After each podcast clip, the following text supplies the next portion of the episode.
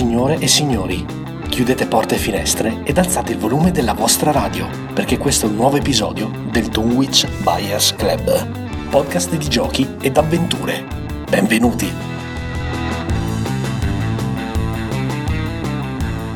Eccoci qua e benvenuti a un nuovo episodio del Dunwich Buyers Club, podcast di giochi e avventure che ogni settimana porta a casa vostra il meglio dei giochi da tavolo e dei giochi di ruolo. Io sono Jack e come sempre sono in compagnia di Banda. Ciao ragazzi! Di Mac. Buon di giovani! E di Ale. Ciao ragazzi! Signore e signori, oggi è il turno del nostro nuovo Classificone! In cui metteremo a confronto le nostre personali top 3 dei giochi che ci piacerebbe giocare più spesso, ma che per vari motivi, che dopo vedremo, non è possibile intavolare appunto così spesso quanto vorremmo. È una materia spesso dibattuta sia qui sia in un sacco di tavoli di voi, anche i nostri ascoltatori. Sapete benissimo che con la quantità e la qualità dei giochi fuori spesso non è possibile fare sempre quello che si vuole, bisogna anche un po' trovare dei compromessi con i gusti degli altri, con i gusti dei vostri gruppi, eccetera. Quindi abbiamo un po' raccolto le idee e abbiamo fatto ognuno in privato la propria top 3. Queste top 3 verranno rivelate in trasmissione, quindi anche io, per esempio, non so cosa ha messo Ale, non so cosa ha messo Mac, non so cosa ha messo Banda. Vediamo poi se ci sono dei crossover appunto fra le nostre classifiche. Speriamo di no, ma di solito almeno un paio di crossover ci sono sempre. Prima di iniziare però, ragazzi, un doveroso avvertimento, un doveroso warning grande come una casa. Mega disclaimer. Domani inizia la Coppa del Mondo di calcio, la FIFA World Cup, in programma in Russia. Per un mese si parlerà nel mondo extra giochi di partite, nazionali, eccetera. Non c'è l'Italia, vabbè, tristezza, però noi ci consoliamo con la World Cup del Dunwich Buyers Club. Quindi noi abbiamo abbinato a ogni squadra del mondiale un gioco da tavolo e li abbiamo messi uno contro l'altro proprio seguendo il calendario della vera Coppa del Mondo. Potrei mettere le VVZ là sotto così smettono di ascoltarci. Esatto. Al minuto 5. Per fortuna la Coppa del Mondo vera è in Russia, mentre la Coppa del Mondo del Dunwich Buyers Club si gioca sul nostro profilo Facebook. Ora, abbiamo già spiegato settimana scorsa le ragioni puramente tecniche per cui abbiamo privilegiato Facebook, non perché vogliamo escludere chi non ha l'account, ma perché proprio tecnicamente e fisicamente riuscivamo a gestire solo quel tipo di piattaforma. A voi basterà andare alle 17 di giovedì 14 giugno, appena inizia la partita Russia-Arabia Saudita, parte il nostro primo post. Voi vedrete le due squadre, cioè i due giochi uno contro l'altro, dovrete votare per il vostro preferito.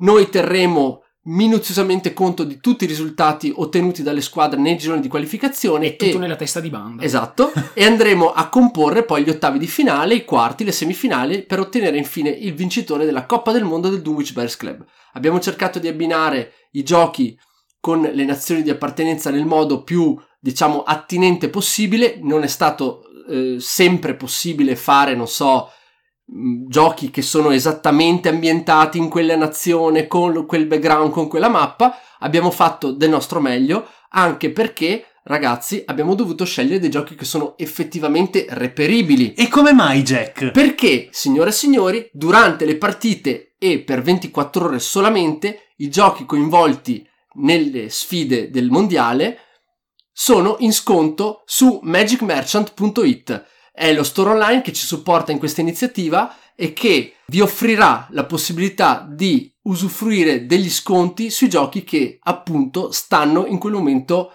rappresentando le nazionali coinvolte nel mondiale. Inutile dire che se votate per dei giochi che poi passano al turno successivo, chiaramente questi si ripresenteranno in sconto anche per le settimane a venire, quindi sta a voi tifare, cliccare il più possibile per far passare in avanti i titoli che volete diciamo spedire verso la seconda e terza parte del mondiale. Quindi diverse chance che avrete per poter acquistare i giochi. Ne avrete di base 3, perché tutte le squadre del mondiale faranno comunque un minimo di 3 partite durante il girone. Il girone dura 2 settimane e ci saranno praticamente tutti i giorni 4 partite, quindi 8 squadre, 8 giochi coinvolti. Nessuna rivelazione sui giochi coinvolti, ragazzi, però. Dovete seguire il nostro Facebook giorno per giorno, man mano che le squadre inizieranno a giocare il mondiale, vedrete i giochi comparire.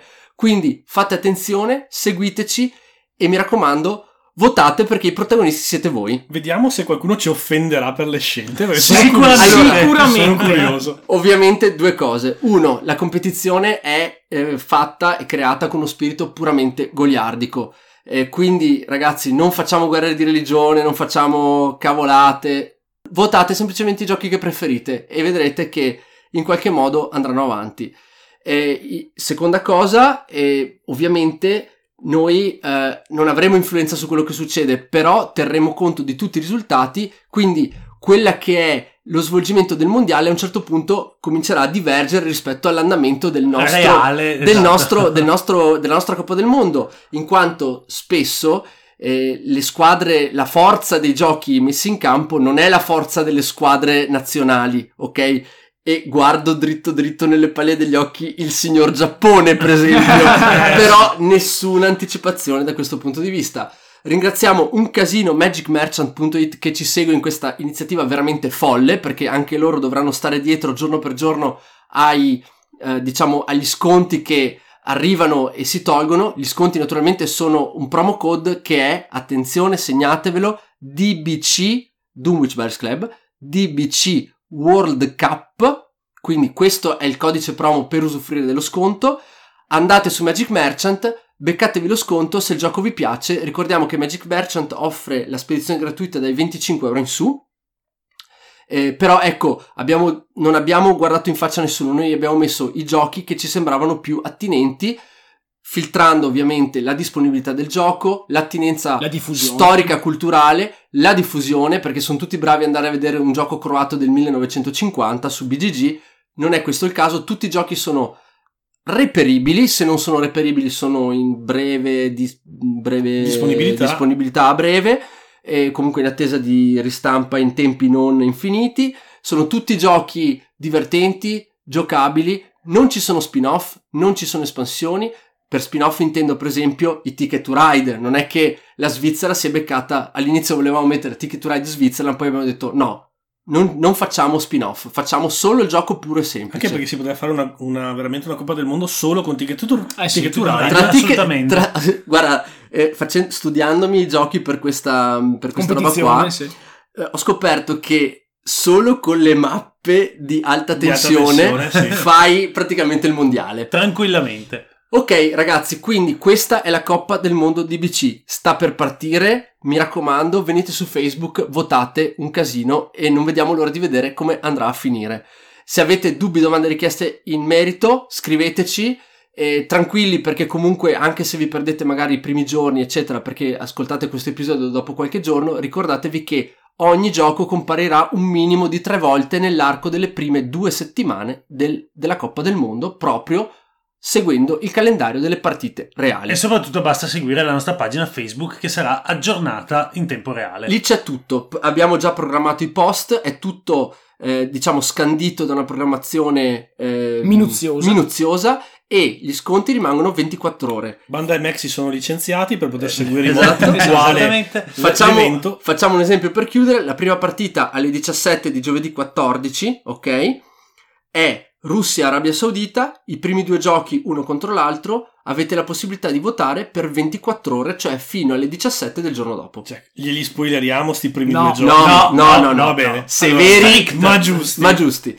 Bene ragazzi, è il momento di iniziare con questo fantastico classificone. Allora, terza posizione, seconda posizione, usiamo il giro solito. La prima posizione, come sempre, per chi non ci avesse ascoltato nei classificoni precedenti, è randomizzata.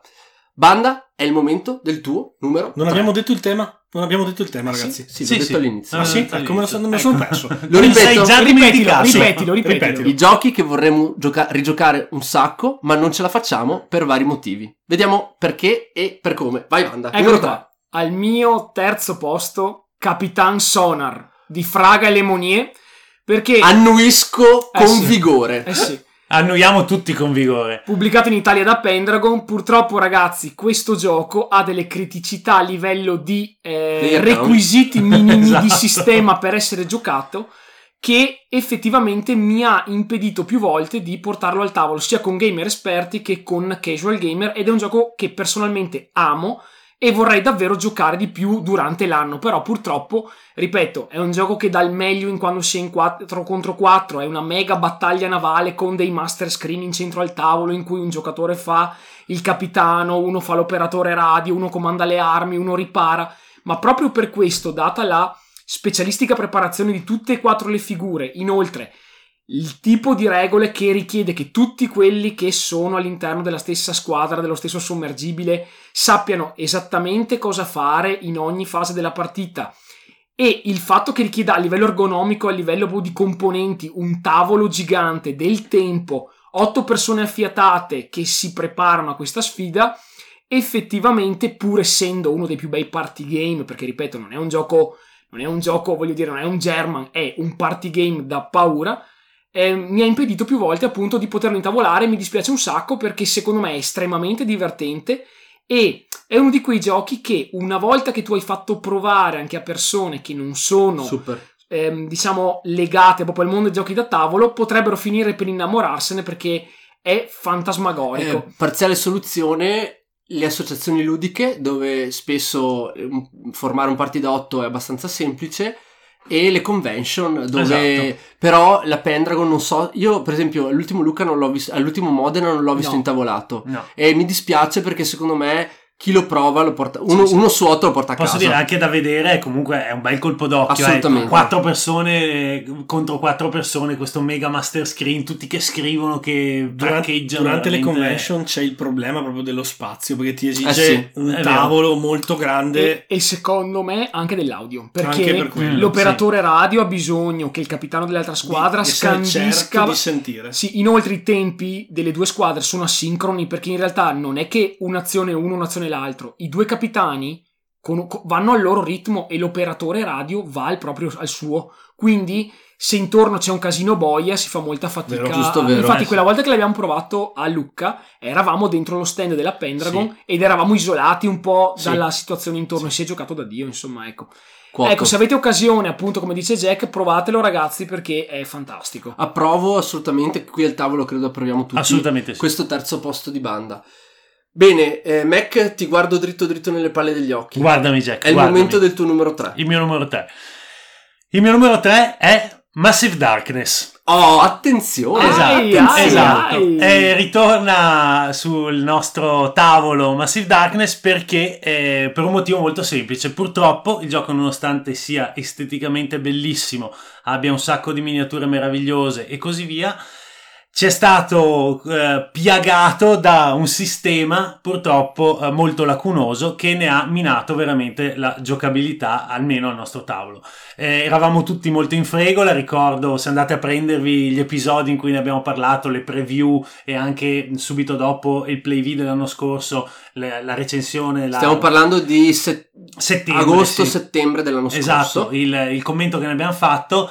E purtroppo ci siamo resi conto dopo poche partite che il gioco ha una serie di criticità proprio a livello regolistico che ne mina proprio il piacere, o più che altro gli fanno preferire prodotti migliori. Esatto, insomma, ecco. E appunto per questi motivi è un gioco che a me piacerebbe poter vedere sul tavolo, poter godere di tutte le bellezze che la Cool Mini or Not ha profuso nella produzione di questo titolo. House rullato a dovere. Esatto, cioè l'unico modo è ausrullarlo a dovere, e devo dire che ormai è quasi passato un anno dall'arrivo del Kickstarter e devo dire che parecchie idee interessanti sono venute fuori, soprattutto nei gruppi di Board Game Geek, sul forum di Board Game Geek. Alcuni utenti stanno quasi, non dico riscrivendo il gioco, ma sviluppando attorno adesso tutto un sistema di campagna ben strutturato e soprattutto giocabile, cosa che nella versione base, però nella versione diciamo retail, non si trova, e questo è il mio più grande rammarico, perché come tutti qua al tavolo credo possono essere d'accordo, possono confermare, l'apparato estetico e proprio materiale del gioco è di primissimo livello. Ale, volevi dire qualcosa? No, beh, purtroppo capisco questo problema che sta praticamente presentando Mac, perché ne abbiamo discusso tantissimo anche in privato. Effettivamente è una delle cose un po' iconiche purtroppo della Cool Mini or Not negli ultimi 2-3 anni, cioè proporre giochi dall'architettura favolosa, dal forniture favoloso, ma che poi mancano completamente di regole, insomma. Io devo dire che fate salve le critiche soprattutto alla parte di campagna, sì, che sì, è quella che è un po' lacunosa. Il gioco però al suo meglio è il vero e unico, secondo me, Diablo gioco da tavola. Ah sì, quello se lo diciamo sempre. Se sì, avete mai giocato a Diablo in una qualsiasi delle sue incarnazioni, Diablo della Blizzard sto parlando naturalmente, questo è il gioco che gli si avvicina di più. In versione one shot con regole custom può veramente brillare, però bisogna dedicarci tempo e sì, attenzione. Come ci piace dire spesso in questi casi, se compro un gioco anche che ha un certo costo, gradirei che le regole presentate nella scatola fossero quantomeno decenti e mi permettessero di giocarlo e di goderlo appieno. Qua purtroppo abbiamo appunto questi problemi che ne minano la giocabilità vera. Però propria. Ecco, ci sono stati dei momenti che sono stati secondo me di veramente pura brillantezza e sì, anche abbastanza diversi dal solito. Io chiuderei qui l'intervento di Mac per il terzo posto e darei la parola ad Ale. Sì, al mio terzo posto c'è Space Alert di Vlaada Chvátil. Mamma mia! Capiamo perfettamente perché è in questa lista, Ale. E portato in Italia dalla Red Globe. Questa lista è bellissima, ragazzi. Abbiamo fatto delle scelte fantastiche. E Space Alert è un gioco iper bello, ma che è come studiare strutture, come tutti i giochi di Vlaada Chvátil, allora, a parte nome in codice. Allora, voi dovete mettervi in testa che quando cominciate a giocare a Space Alert, giocate a Space Alert e finché non arrivate a farci veramente l'esame di stato, perché esige una chimica e una sorta di lettura di pensiero alla The Mind, ma con livelli di difficoltà enormemente più alti, per riuscire a portare a termine le missioni che vengono scandite dall'audio, che è anche il timer di partita. In Space Alert noi siamo un gruppo di astronauti che deve rispondere a delle emergenze esterne e interne a una navetta e cercare di superarle nel miglior modo possibile, con tempo contato, poche possibilità di colloquio fra giocatori, ma soprattutto con azioni che rimangono nascoste per tutta una fase, e voi dovete muovere, attivare le cose in perfetto tempismo per evitare che l'asteroide ti colpisca, il robot uccida tutti, l'ossigeno venga succhiato fuori dalla nave e via dicendo. Ma vuoi mettere Captain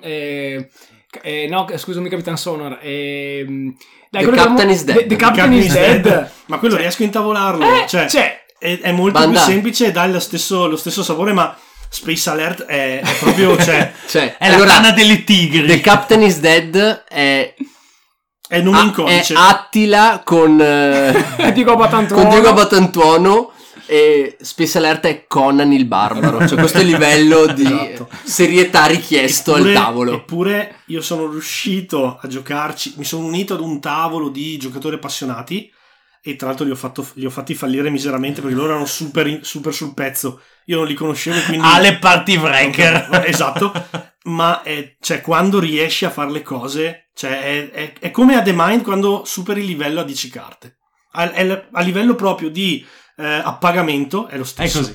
Sì, roba... effettivamente ricordo ancora un pomeriggio speso, come in tutti i giochi di Vlaada Chvátil, esatto, ricordo ancora un pomeriggio speso a morire malissimo all'interno della nostra nave, tra l'altro saltando il tutorial in maniera del tutto sprezzante e arrogante, puniti severamente dal dottor Chvátil. Possiamo fare questa piramide che alla base ha appunto The Captain is Dead, in mezzo a Sargasso e in cima a Space Alert. Sargasso è sotto, è la cantina, è la stiva più buia e piena di muffa. Bene, Sargasso, ricordiamo, grazie Marcello Bertocchi che ci hai fatto provare questa chicca giapponese. Ricordiamo che si chiama Ale Alga Volante. E ricordiamo soprattutto Banda Sorze. Bene, ottimo, ne abbiamo parlato nello speciale giochi giapponesi uscito 3 mesi fa, mesi fa, verso aprile. Sì, 2 mesi fa. Grazie ancora a Marcello Bertocchi che ci ha fatto scoprire questa perla. È il momento del mio numero 3, io sono andato molto più liscio di voi, ragazzi, il mio numero 3 è abbastanza scontato, è stato il mio gioco dell'anno del 2017 e sto parlando naturalmente di Black Orchestra. Lo dico perché recentemente sono stato a Barcellona e naturalmente mi sono fatto il giro di tutti i negozi nerd, cioè di giochi da tavolo del semicentro di Barcellona. Immagino con sommo gaudio di Silvia che ovviamente mi ha seguito tipo, cioè, carcerato, non volevo... però devo dire che quando ho visto in un negozio in centro, non ricordo il nome, però sono dei negozi veramente molto belli, sono entrato dentro e c'era praticamente in vetrina Orquestra Negra, cioè Black Orchestra tradotto in spagnolo. Ho detto no, perché non c'è in Italia? Purtroppo questo gioco, che rappresenta a mio parere un'esperienza collaborativa tra le migliori viste veramente negli ultimi 10 anni, ha il grosso problema della lingua, della reperibilità, soprattutto in Italia. Costa comunque molto. Ale, io vorrei il tuo conforto, non so com'è la situazione in questo momento di reperibilità in del realtà, titolo, tranne che in Germania, dove deve entrare tipo veramente sì, nel deep web, tipo tipo la cocaina di Narcos, ok? Esatto. Proprio nei copertoni dei camion. A parte lì, più o meno il prezzo sta sui 50 euro. E lo trovi negli store online? Lo trovi in qualche store, devono essere molto ben forniti. Certo, però, il problema vero è che purtroppo, ragazzi, lo potete intavolare solo chi è in strabolla con l'inglese, sì. Anche perché proprio l'esperienza, la storia che si crea all'interno di ogni partita, purtroppo, per quanto, ok, io so l'inglese, lo spiego ai miei amici, bla bla bla, rompe le scatole, toglie qualcosa e finisce sempre che si gioca qualcos'altro. Noi l'abbiamo giocato veramente in maniera abbastanza seriale quando è uscito, sì, circa un anno e mezzo fa. C'è arrivato un periodo veramente... rispetto ad altri titoli citati qui è stato sicuramente il più giocato, sì, però mi è tornata veramente gran voglia di fare una partita a questo gioco e ne auspico veramente l'uscita in italiano. Ricordiamo quella volta che in un'unica partita gli abbiamo fatto 7 attentati diversi e il maledetto è crepato al 7. Io ricordo ancora quella volta che abbiamo mandato Mac armato fino ai denti per eseguire Hitler in bagno o in cancelleria, in cancelleria sì, sì, l'abbiamo mandato Berlino, ragazzi. Nel Parlamento è entrato modello Neo in Matrix, si è presentato al metal detector e sono squillate tutte le trombe possibili e immaginabili, è diventato armi spianate, beccato subito, fallito. Tra l'altro dopo averci liberato dalla Gestapo. Idolo. Tutti in prigione, veramente una cosa incredibile. Un gioco strepitoso in cui l'obiettivo è appunto uccidere Hitler lavorando tutti insieme veramente con grandissima sinergia. Mi dispiace che il gioco abbia questo ostacolo. Io onestamente, assieme a Spirit Island, è il top collaborativo penso degli ultimi 10 anni. Sono a mani basse. Approfittiamone per salutare Hjalmar, dato che quando si parla di Black Orchestra c'è sempre lui. Ricordiamo che uno dei personaggi giocabili di Black Orchestra sono tutti personaggi reali, esatto. Ecco, okay. Però spiegate bene questa cosa, perché adesso molti utenti l'hanno acquistato dopo che è uscito il nuovo Kickstarter e non c'è quel personaggio. Ci hanno scritto per sapere ma dov'è il nonno di Hjalmar, perché nella versione base che acquistate ci sono 8 personaggi e poi c'è la versione Kickstarter che ne ha 4 aggiunti, la classified, c'è proprio una busta dove c'è anche Hjalmar Schacht, che è il nonno di Hjalmar, l'autore di Photosynthesis e Dragon Castle. Questo era il mio numero 3, è il momento di ricominciare il giro con i numeri 2, vai banda. Eccomi qua, ragazzi, il mio numero 2 è Ticket to Ride.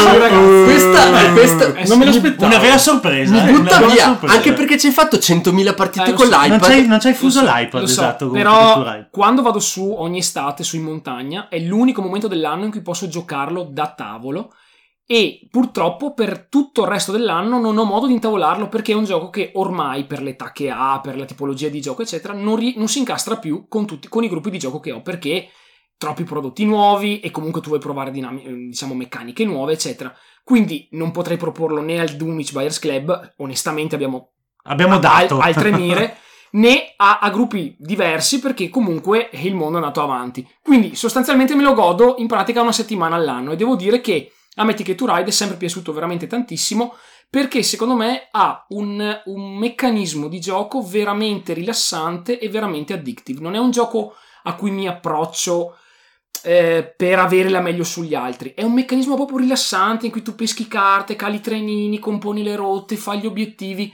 e anche il gruppo, questo va detto, il gruppo con cui lo gioco in montagna è un gruppo molto light di casual gamer con cui si passa la serata, diciamo che non è una serata chiaramente zeppa di movida fatta in quei luoghi remoti dell'Alto Adige, però è un gioco che mi accompagna da molti anni e devo dire la verità, mi piacerebbe lungo il corso dei mesi intavolarlo di più, però purtroppo non la versione, bene, principalmente la versione Europa, che è quella che amo di più in quanto sì, è quella con cui sono, che ho farmato, certo, in tutti certo i modi. È vero che ce l'ho sull'iPad, anche con la Roby abbiamo giocato un sacco e tutto, però non è la stessa cosa. A me piacciono piacciono le app, però il fatto di giocarla dal vivo con altre persone, sì, certo, è chiaro, come sapete cosa, bene, sì, è tutta un'altra cosa, insomma. Posso agganciarmi sì, al discorso Ticket to Ride? Allora, volevo dire che l'app comunque è fatta da Dio ed è stupenda. Anche per il multiplayer, sì. Anche per il multiplayer. Ricordo questo aneddoto, 3-4 anni fa al mare, con Roby e Franco. E praticamente a un certo punto io avevo l'iPad per i momenti liberi in cui giocavo a Ticket to Ride, e arriva Franco e mi fa: cosa stai facendo? Sto giocando a Ticket to Ride. Insomma, a un certo punto un giorno non vediamo più Franco, è scomparso, sono lì con Roby, gli dico: Roby, ma hai visto Franco? No, dov'è? Boh. A un certo punto fa: ah, è andato in bagno. E faccio: da deculo. Aspetta, dov'è l'iPad? Non c'è. È in bagno con Franco. Dopo 40 minuti esce Franco zoppicando col mio iPad, sì, batterie finite, Franco che zoppica. Gli ho detto: ma Franco, ma cosa stai facendo? Siamo in vacanza. No, ma sai come ho cominciato a giocare a Ticket to Ride, cioè mi ha finito le batterie dell'iPad. Maledetto me, quella volta che a Dominio ho visto la versione 10° anniversario e non l'ho presa quando veniva a €50, perché adesso è venuto al mercato nero a 300. Davvero? Bravo, davvero. Quella con le scatolette, sì, con, sì, le, con i vagoni, cioè, quella confezione cavolo veniva a €50 e io non glieli ho dati, perché ho detto vabbè, alla fine che me frega, adesso vale 300. Se l'ha cercata, hai fatto il braccino? No, se la cercate negli store online è quella con la copertina nera, sì, e le scritte dorate, e ha una componentistica di grosso alto pregio, sì, di alto, è quella con i trenini, ogni colore, ogni colore dei trenini è in una scatoletta, apposta customizzata, quindi insomma, i vagoni verdi hanno la scatolina verde con la sua grafica e tutto, veramente la bella. Plancia è molto grande, e sì, poi non so cosa sono, forse le carte sono anche un po' diverse. Comunque, tra l'altro, ricordiamo che intanto alla Geek Madness di quest'anno Ticket to Ride si è piazzato in semifinale, secondo, è arrivato in finale, è stato battuto solo da Gloomhaven, ma nel suo percorso aveva il Super Seed e ha mangiato fuori non so quanti titoli, e nella top 50 di ogni mese lo ritroviamo sempre lì, nella sua versione America-Europa. Ragazzi, continua ad essere un top titolo. È uno di quei giochi come Catan, come Seven Wonders, che hanno letteralmente, come Race for the Galaxy che hanno letteralmente cambiato, proprio hanno aumentato il target di giocatori da tavolo a dismisura. Credo che abbia venduto qualcosa come 20 milioni di copie in tutto il mondo. Beh, da quando è nato nel 2005. È uno dei giochi, se andate in America lo trovate da Barnes & Noble, che è praticamente una enorme catena di librerie, l'unica che credo sia da noi lo trovi al Toys, quindi questo è quanto ti dà la cifra di quanto ha sfondato nel mainstream.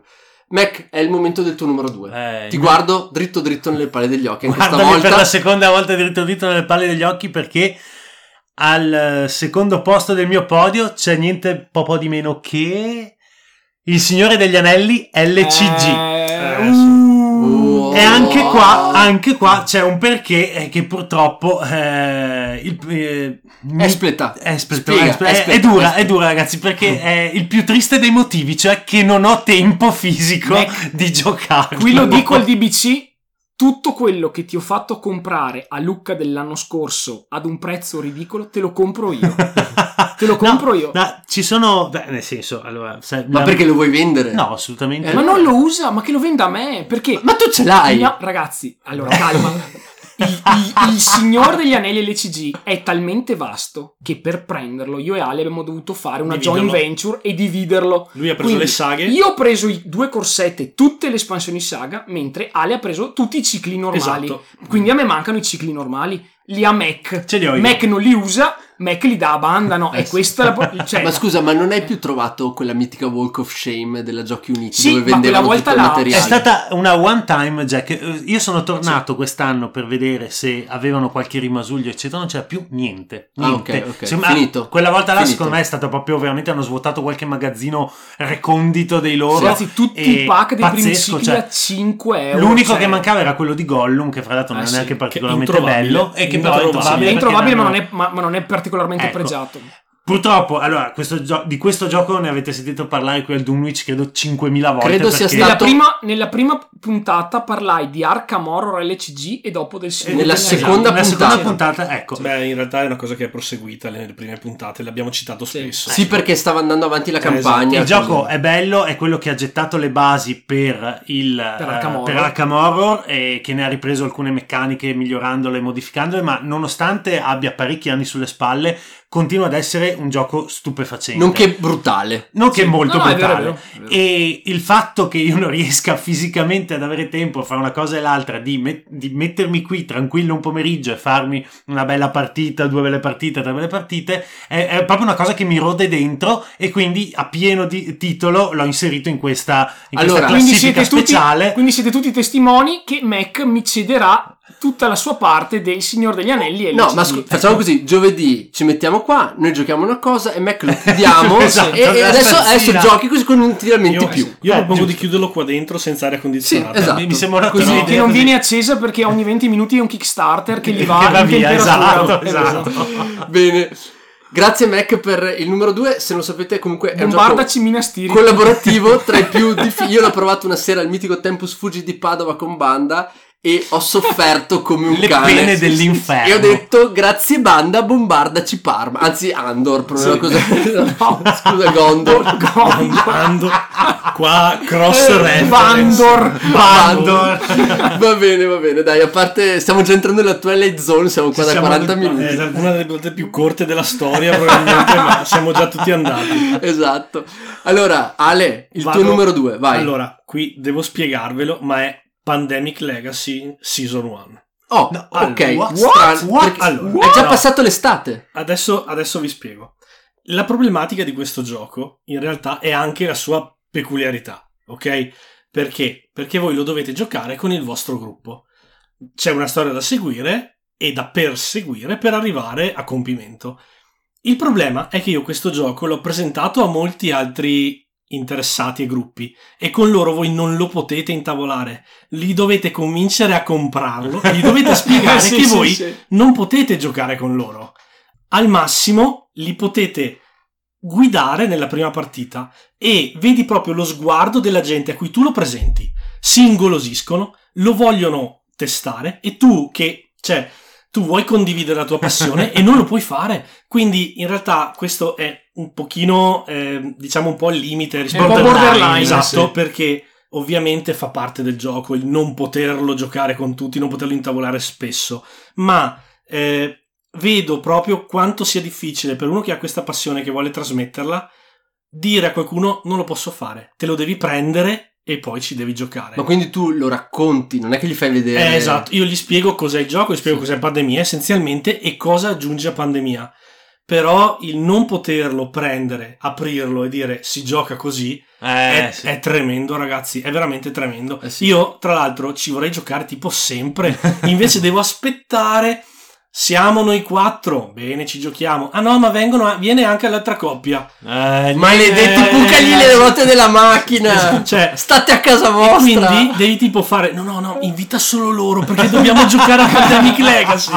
Cioè, ciao, sento che fai la pizza. No, esatto, cioè non è proprio il top, ecco. Quindi sì, è un po' borderline, però sì, è in tema, ragazzi. Ci sta. È un gioco favoloso, cioè dovete averlo in collezione, non importa. Infatti, se voi anche siete dei competitivi e basta, lo dovete avere, ragazzi. Infatti mi spiace che tu sia l'unico del Dunwich Buyers Club che non ha fatto la campagna al tempo 2 anni fa, perché è stata comunque un'esperienza che ci ha veramente segnato. Dai, recupereremo con la season 2 appena arriva sul tavolo italiano. Tra l'altro, ragazzi, una cosa molto importante, ecco, che non ho detto lo scorso episodio in merito allo Spiel des Jahres, è che per la seconda volta nella storia dello Spiel des Jahres è stato dato un premio esclusivo a Pandemic Legacy Season 2. Ah, dai. È un premio, proprio è il premio speciale dello Spiel des Jahres. Categorie praticamente. Che è stato dato solo un'altra volta. Menzione d'onore. Sì. Come gioco, cioè una sorta di al merito. Tipo, non possiamo dartelo perché sei fuori classifica. Sei fuori classifica. Però sei talmente figo che il Season 2 di Pandemic è stata premiata da questo titolo. Bene. Questo aumenta la fregolotta esponenzialmente. Io vado col mio numero 2, è un gioco completamente diverso e sto parlando di Two Rooms and a Boom, che è un party game che ha però la criticità logistica. No, allora, il numero di giocatori. È il numero di giocatori. Ecco, sì. Il numero di giocatori è semplicemente brutale, nel senso che avete bisogno di minimo, secondo me, 10 persone. Però al massimo andate via sciolti perché ne tiene fino a 30, quindi non c'è problema. Tuttavia riuscire a trovare 10 giocatori disposti a comunque fare un'esperienza che non è subito diciamo, il gioco per essere apprezzato al pieno va fatto in maniera graduale. Voi dovete partire con i ruoli base, perché è un gioco di ruoli nascosti in cui avete un presidente e un bomberman che cercano di essere diciamo che guidano le rispettive squadre blu e squadre rosse. Il problema è che le due squadre sono mescolate e sono divise in due stanze e queste non si parlano, non si vedono, eccetera. Ogni round, ogni stanza decide di mandare di là una persona e viceversa. Dopo 3 round, se il bombarolo è nella stessa stanza del presidente, vincono i bombaroli. Se il presidente è nella stanza diversa dal bombarolo, vince la squadra del presidente. Il problema è che il bello di questo gioco sono i ruoli extra, che fanno cose particolari. Sì. Quindi cosa vuol dire? Vuol dire che voi lo dovete prima spiegare e far giocare un paio di volte liscio, ok? Come si dice vanilla in gergo.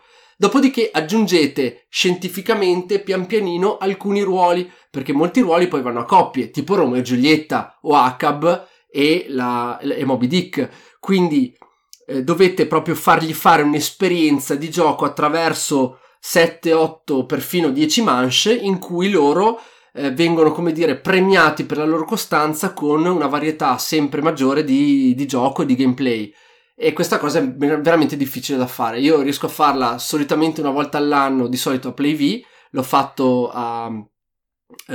quando ancora Play V era all'Onigo con 12 persone. È stupendo, anche perché i giocatori un po' più timidi riescono comunque a, tra virgolette, delegare la propria responsabilità a un gruppo più ampio.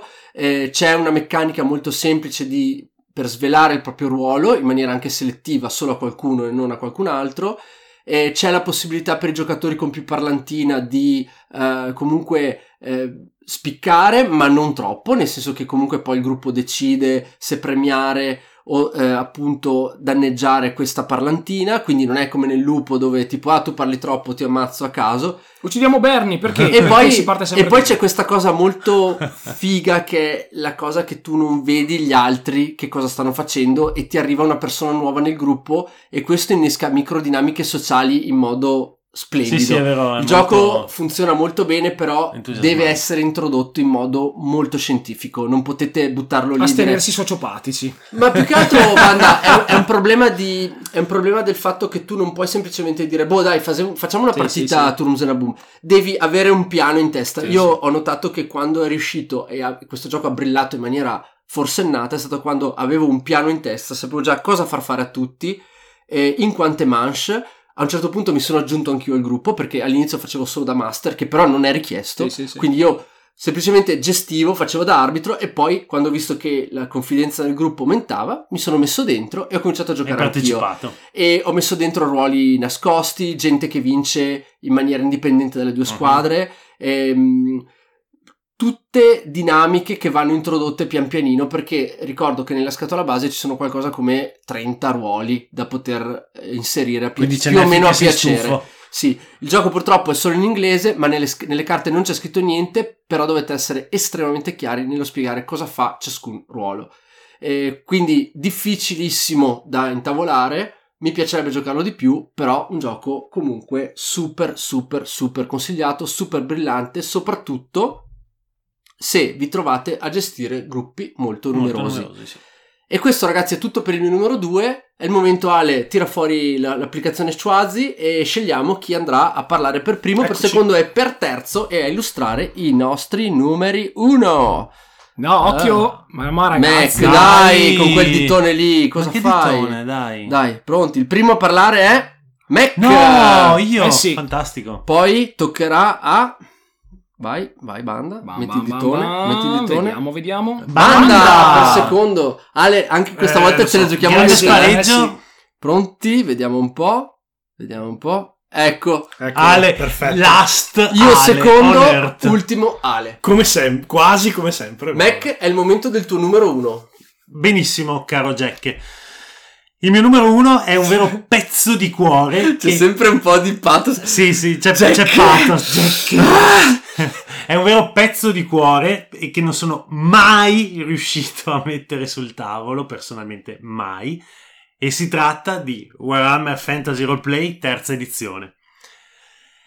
Gioco di ruolo, quindi esatto. Un paio di volte. Abbiamo giocato una volta con mio fratello che ci ha fatto da master ancora la tana vecchissima, sì. Un pomeriggio passato a cercare di barcamenarsi tra la moltitudine di cose che c'era sul tavolo. Perché dico che è così difficile? Perché Warhammer Fantasy terza edizione è stato un tentativo della Fantasy Flight di avvicinare tantissimo il gioco di ruolo al board game. Infatti la scatola base che custodisco gelosamente qua nel deposito è un mammozzone da 4 kg che contiene, oltre ai manuali dove sono scritte tutte le regole eccetera, una quantità di token, plancette, monetine, carte, e tante cose che vanno a costruire, sono la molto dotazione. Esatto, sono funzionali completamente al gioco vero e proprio. Solitamente siamo abituati ai giochi di ruolo con più o meno funzionali, esatto. E i giochi di ruolo solitamente sono composti dal manuale del master, il manuale del giocatore, le schede, le matite e basta. No, qui Warhammer Fantasy Roleplay terza edizione è ricchissimo di materiali e accessori che lo fanno di primo acchito assomigliare tantissimo a un gioco da tavolo. Ricordiamo la track per tenere traccia di quanto un personaggio è aggressivo o difensivo, tutte le azioni speciali che possono fare i personaggi classici, colpisco con forza, colpisco per stordire eccetera, che hanno un sistema di microclessidre che servono come ricarica dell'abilità. Insomma, tutta una serie di accorgimenti molto da board game su un impianto di gioco di ruolo che alla fine purtroppo risente un po' di questa pesantezza. Se a questo aggiungiamo il fatto che non si usano dei dadi normali, ma si usano dei dadi customizzati che sono di fatto i padri putativi dei dadi speciali che sono usati con grandissimo successo dallo Star Wars sempre della Fantasy Flight e del nuovissimo Genesis, capite bene che ci troviamo di fronte a un gioco complesso da intavolare che però, stando alle 200.000 recensioni che ho letto, i 200.000 actual play che ho potuto scartabellare in questi anni, poi una volta che è rodato, una volta che si entra nella logica e che magari si tolgono le cose proprio più accessorie, diventa un'esperienza veramente molto particolare e interessante. Per tutta questa serie di motivi, quindi una complessità endemica proprio del sistema, non sono mai riuscito a proporlo ai ragazzi del Dunwich, ma neanche a nessun altro con cui mi sia trovato a parlarne, e questo è un grossissimo rammarico, perché in realtà l'esperienza secondo me è molto interessante e va in una direzione un po' ibrida che in questi anni, poi negli anni successivi all'uscita del gioco, è stata esplorata con molto più successo da altri titoli, e non ultimo quello... La prova che abbiamo fatto tutti quest'inverno di Blades in the Dark, che inserisce delle meccaniche di gestione però molto meno complesse, ecco.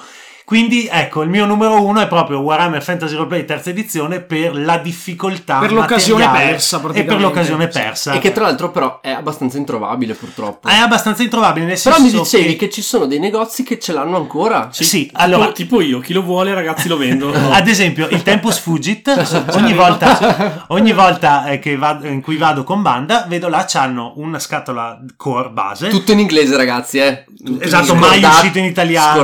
Scordatevelo. C'è da farsi delle domande in effetti. E con anche delle espansioni, quindi in realtà poi negli anni il prodotto è, come dire, non è stato consumato, nel senso non è andato a ruba, appunto. È come whisky in botte, invecchia sempre. Quindi lo potete trovare anche scusa, ma la leggenda che su eBay costava 800 euro è vera? Sì, ma ha delle fluttuazioni piuttosto particolari. Ma come 1.900, Ale? Sì, cose pazze, Jack, ma in realtà sono, Vespa, sì. Ma sono prezzi, Jack, che nessuno pagherà mai, è per come, una roba del genere. È come quando vedi la roba su Amazon che ogni tanto la vedi a 490 euro, che non c'entra niente. Oggi c'era la foto di un Terra Mistica su Amazon a 360 euro, cioè, sono quei prezzi, sono cose pazze che non hanno nessun senso. Io dico sinceramente, anche solo per la componentistica e la qualità che è Fantasy Flight, quindi molto alta, per un appassionato di Warhammer non dico che sia un acquisto obbligato, però è un pezzo da collezione veramente di prestigio, quindi se vi capita di trovarlo magari a 70-80 euro, Sgaranzi ce l'ha, che è quello, sì. Non lo so, glielo chiederò. Oltre al fatto che adesso a brevissimo uscirà la quarta edizione, probabilmente anche quella, la terza, calerà ulteriormente di prezzo. Provate a vederlo perché magari non lo intavolerete mai, però devo dire che appunto i manuali sono belli, il background è quello di Warhammer, quindi che ve lo dico a fa, e dateci un'occhiata e piangete assieme a me per la non possibilità di metterlo sul tavolo e di giocarlo con gli amici. Ottimo, dopo questo struggente intervento di Mac, io darei allo scalpitante Banda la parola per il suo numero uno. Ragazzi, questo è un gioco in cui ho lasciato proprio letteralmente parte del mio cuore, della mia anima e secondo me anche tutti voi, e sto parlando di Lords of Waterdeep. No! Beh, allora no, torniamo, se però ti piace mondo, vincere facile. Torniamo nel mondo sull'iPad. Torniamo nel mondo di D&D lungo la Sword Coast, andiamo praticamente a impersonare ognuno di noi impersona praticamente uno dei signori di Waterdeep, la città più importante dell'ambientazione dei Forgotten Realms di Dungeons and Dragons. E durante il corso del gioco parliamo di un piazzamento lavoratori che per me, io non amo il piazzamento lavoratori, è il più bel piazzamento lavoratori che ho mai fatto, ancora oggi a molti anni di distanza, perché questo gioco è del 2012 se non erro, quindi alla fine comunque è invecchiato e ha lasciato il posto a ben altre meccaniche, però il fatto che sia così inserito all'interno del mondo di Dungeons and Dragons, il fatto che tu vada a fare punti completando delle quest e muovendo tutta la tua cricca di gente nelle varie location della città, che sono tutte location che si riferiscono anche alla narrativa, ai libri, costruendo edifici, oppure mandandoli alla Torre della Magia, oppure mandandoli al porto. Una sola piccola, brevissima postilla. Quando Banda parla di Lords of Waterdeep, e lo dico magari per chi non ci segue assiduamente, parla di Lords of Waterdeep con le espansioni. Sì. Perché... con Undermountain e Skullport, perché come dice sempre Banda, il gioco è veramente completo solamente quando ha tutte le espansioni. A me, ve lo dico perché a me è capitato, io l'ho preso la prima volta completo con le espansioni e l'ho giocato sempre solo con le espansioni. Le due volte che l'ho giocato senza le espansioni, sinceramente non era neanche lo stesso gioco, perché le espansioni introducono questa meccanica mitica della corruption che esercita un incredibile gioco un metagame psicologico su tutti i giocatori di Lords of Waterdeep, che davvero rende il gioco, proprio dà al gioco tutta un'altra dimensione. Ne abbiamo fatto una bella analisi qua nella puntata di confronto con Champions of Midgard che i nostri ascoltatori possono andare a recuperarsi, perché lì abbiamo proprio sviscerato molto bene questo aspetto e cosa rende Lords of Waterdeep a distanza di tanti anni comunque ancora un titolo veramente da 5 stelle. Mi piace che Mac utilizzi il plurale visto che l'intervento era suo, però vabbè. No, perché molto spesso super intervento di Mac, puntata 30. No, inizio di quest'anno. 40 euro. Inizio di quest'anno. Addirittura gennaio. Sì. Molto spesso pensavo prima, sinceramente. I giochi del genere vengono misurati per il core game proprio, e molto spesso le espansioni vengono giudicate anche superflue, del tipo, beh ragazzi, se il gioco base funziona da Dio, non c'è così tanto bisogno di aggiungerci sopra altra roba. Invece in questo caso, devo dire la verità, secondo me è un po' come Spirit Island con Branch and Close, cioè sembra quasi che il gioco completo sia stato fatto già con le espansioni, che magari lo abbiano diviso in due tranche. Ricordiamo che questo gioco è pubblicato dalla Wizard of the Coast e a causa del mitico embargo per molti anni non è stato possibile reperirlo in Italia, tant'è che aveva raggiunto prezzi stellari. Poi a un certo punto l'embargo è caduto, si è riaperta la diga e il mercato è stato inondato di copie di Lords of Waterdeep che ormai lo trovate completo a 40 euro. Sì, io devo dire che l'ho Me lo sono giocato tantissimo sull'iPad. Un'altra app micidiale, stupenda.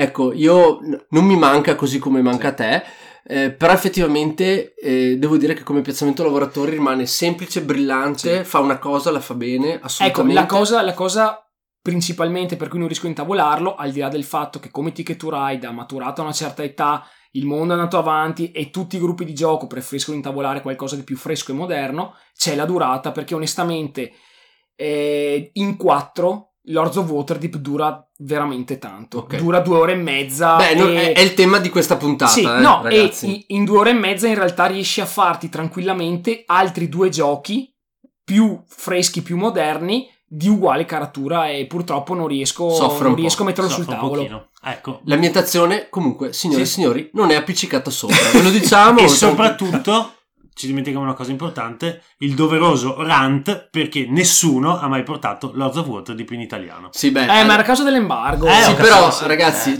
ormai è tardi. Sì. Comunque, noi il DBC è in prima linea su questa guerra che facciamo con i nostri detrattori sul fatto che Lords of Waterdeep ha un tema appiccicato sopra. Non è vero! Okay. Studiate e leggete le carte.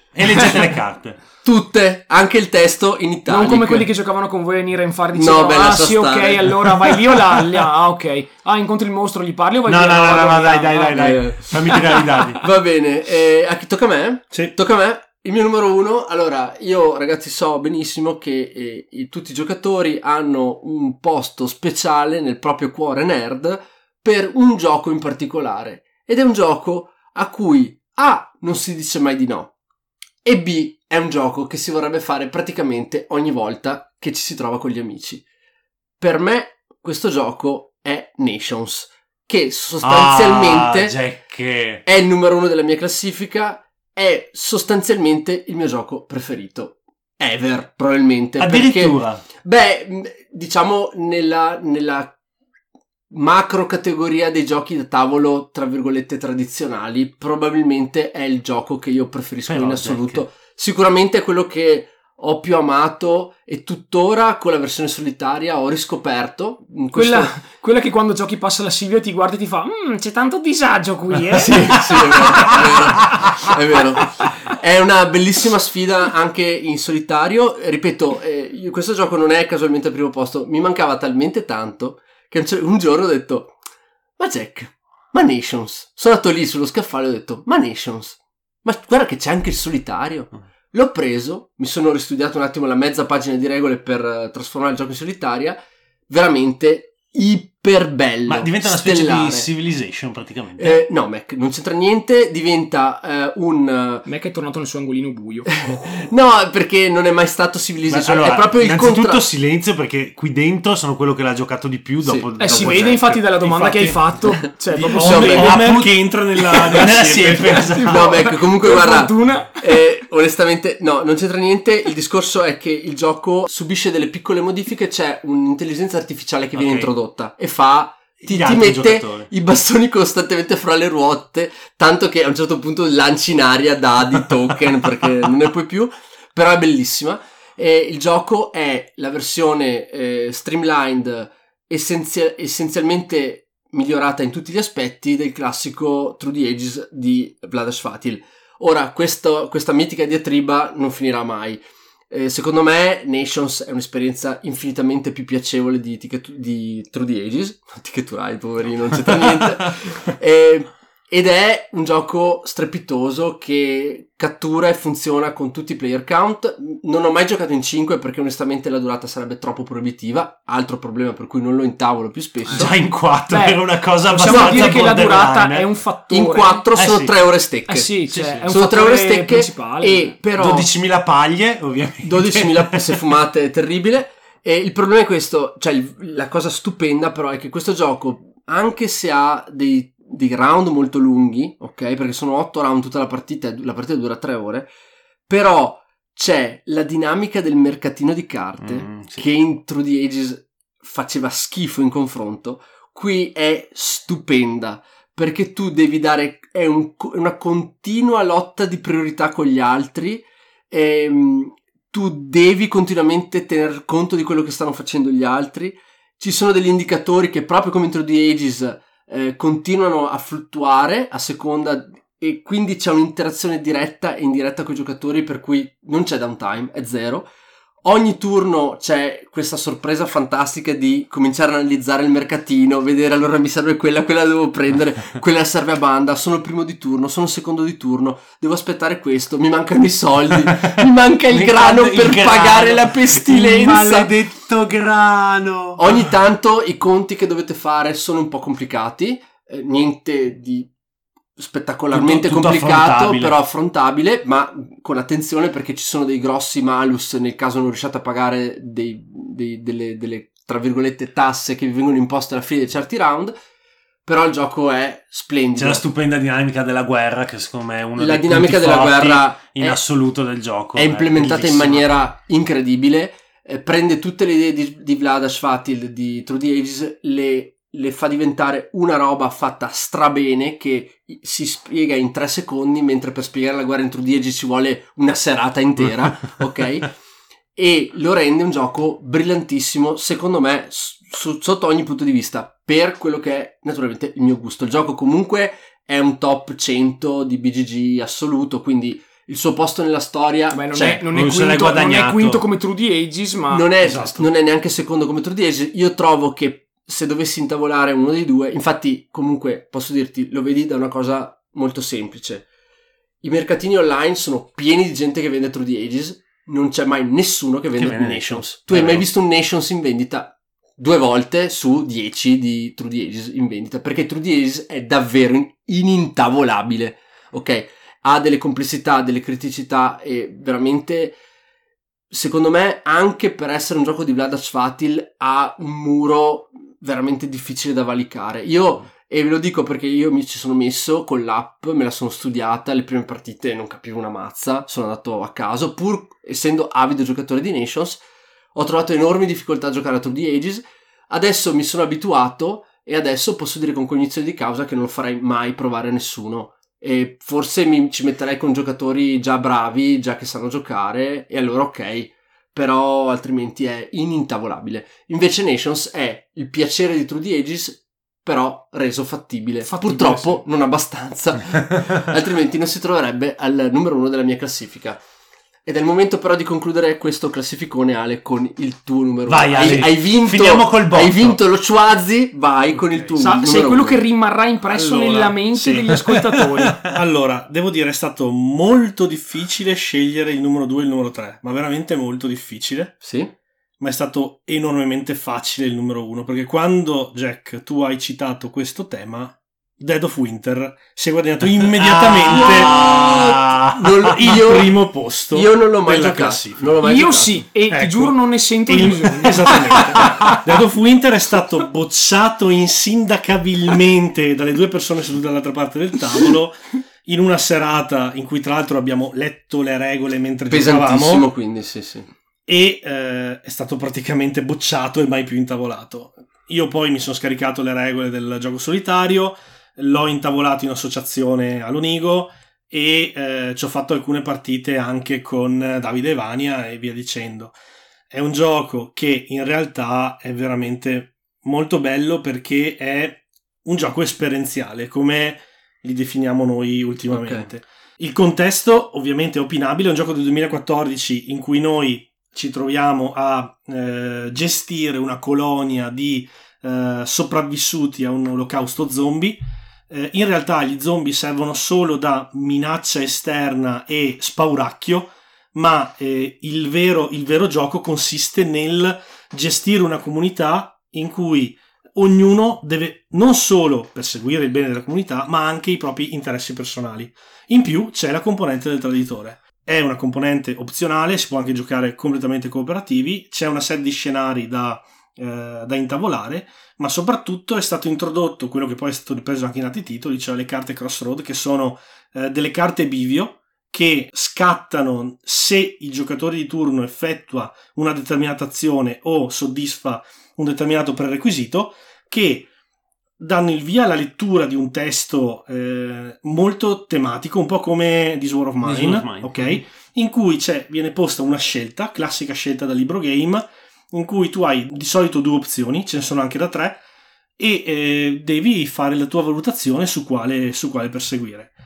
Il titolo è ha tanti difetti, lo dico immediatamente, tra cui il cane Sparky, che è una di quelle che l'ha cassato immediatamente. È stata la lapide sulla sua tomba. Esatto, infatti ci sono due personaggi che sono il Babbo Natale e Sparky che vanno ribassi dal gioco prima di poterlo intavolare veramente, e poi la componente del dado di viaggio che in realtà viene mitigata con il nuovo regolamento che è uscito lo scorso anno. Io mi ricordo una cosa breve. Al di là del cane Sparky, che chiaramente è il pretesto più grosso che io tiro fuori per ridermela di Dead of Winter, io ricordo che la casualità con cui mi capitavano le robe in Dead of Winter era a un livello... A me non frega niente la casualità, ma fino a un certo limite, lì a un certo punto era talmente a caso quello che ti capitava... Tu uscivi per andare a, se non erro, a far provviste, a prendere roba. Devi andare a risolvere degli eventi. E ti capitava, e giravi delle carte che ti dicevano che cosa ti capitava quando andavi praticamente fuori. Non è così. La parte casuale che tu affronti quando ti capitano. Quando tu ti sposti senza utilizzare una carta benzina, devi affrontare il rischio del viaggio tirando un dado che, con determinati risultati, ti provoca una ferita, una ferita da gelo, che è una ferita che continua, o addirittura il morso di uno zombie. Ecco, quella lì, quando abbiamo giocato, è la roba che mi è rimasta più impressa, perché proprio a parte che ovviamente è un gioco, tipo, è un survival game, e ha l'ambientazione con gli zombie e tutto, e io tipo già andavo in acido perché è tutto oscuro e tutti che devono sopravvivere. Banda zombie, no, ricordatevi. Mamma mia ragazzi, ci sono 8 miliardi di titoli su sta roba, più la componente casuale, più il cane Sparky e tutto. Io onestamente quella sera lì non posso dire che non mi sono divertito, sono sincero, cioè sì. Alla fine non era un gioco che aveva chissà quali pretese, abbiamo giocato e tutto quanto, però onestamente nella mia esperienza di giocatore è un gioco che, terminata quella partita, non ho mai più nemmeno lontanamente sentito il bisogno di dire qualcuno tira fuori Dead of Winter che ci faccia una partita.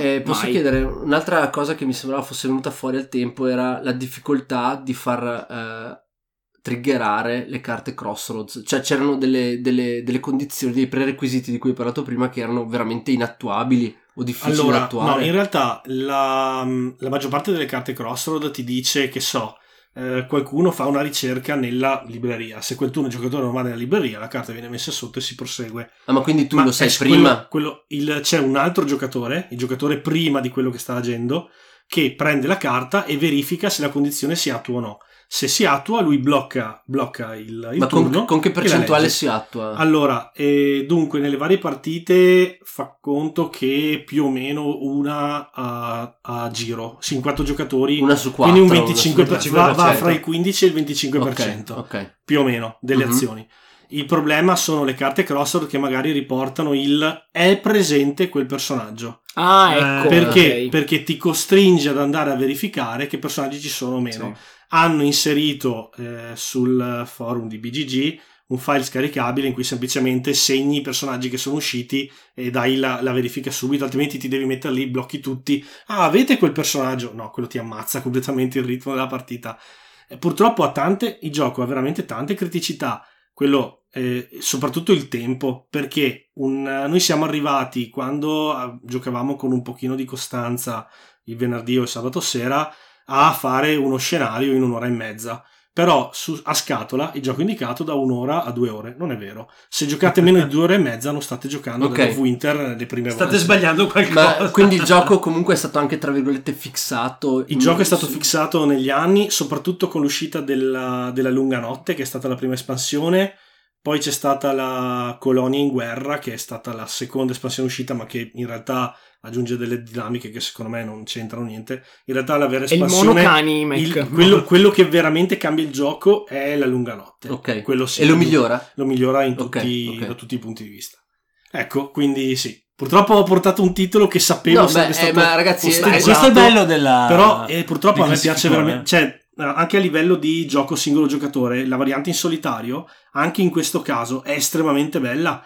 Però ovviamente deve piacere il tipo di gioco. Sì. In ogni caso, ovviamente i giochi di sopravvivenza sono fra i miei preferiti. Quindi. Certo, ma in ogni caso l'episodio è stato concepito apposta perché noi portassimo questo tipo di stanze alla alla sia ai nostri compagni di viaggio, esatto, qui a DBC, sia al pubblico.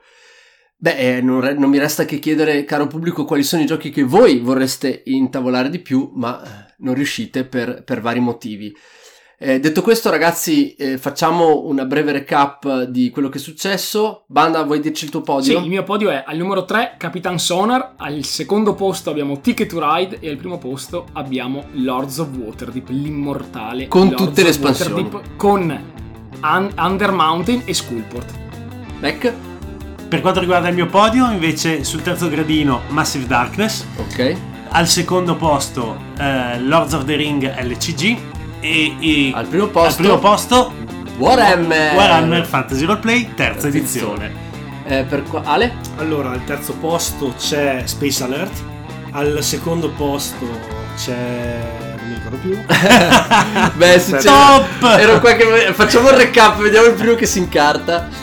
No, al secondo posto c'era Pandemic Legacy. Sì, al secondo posto c'è Pandemic Legacy e al primo posto c'è invece Dead of Winter.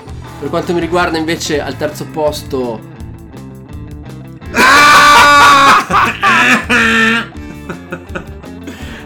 c'è Black Orchestra, al secondo Two Rooms and a Boom e al primo posto Nations.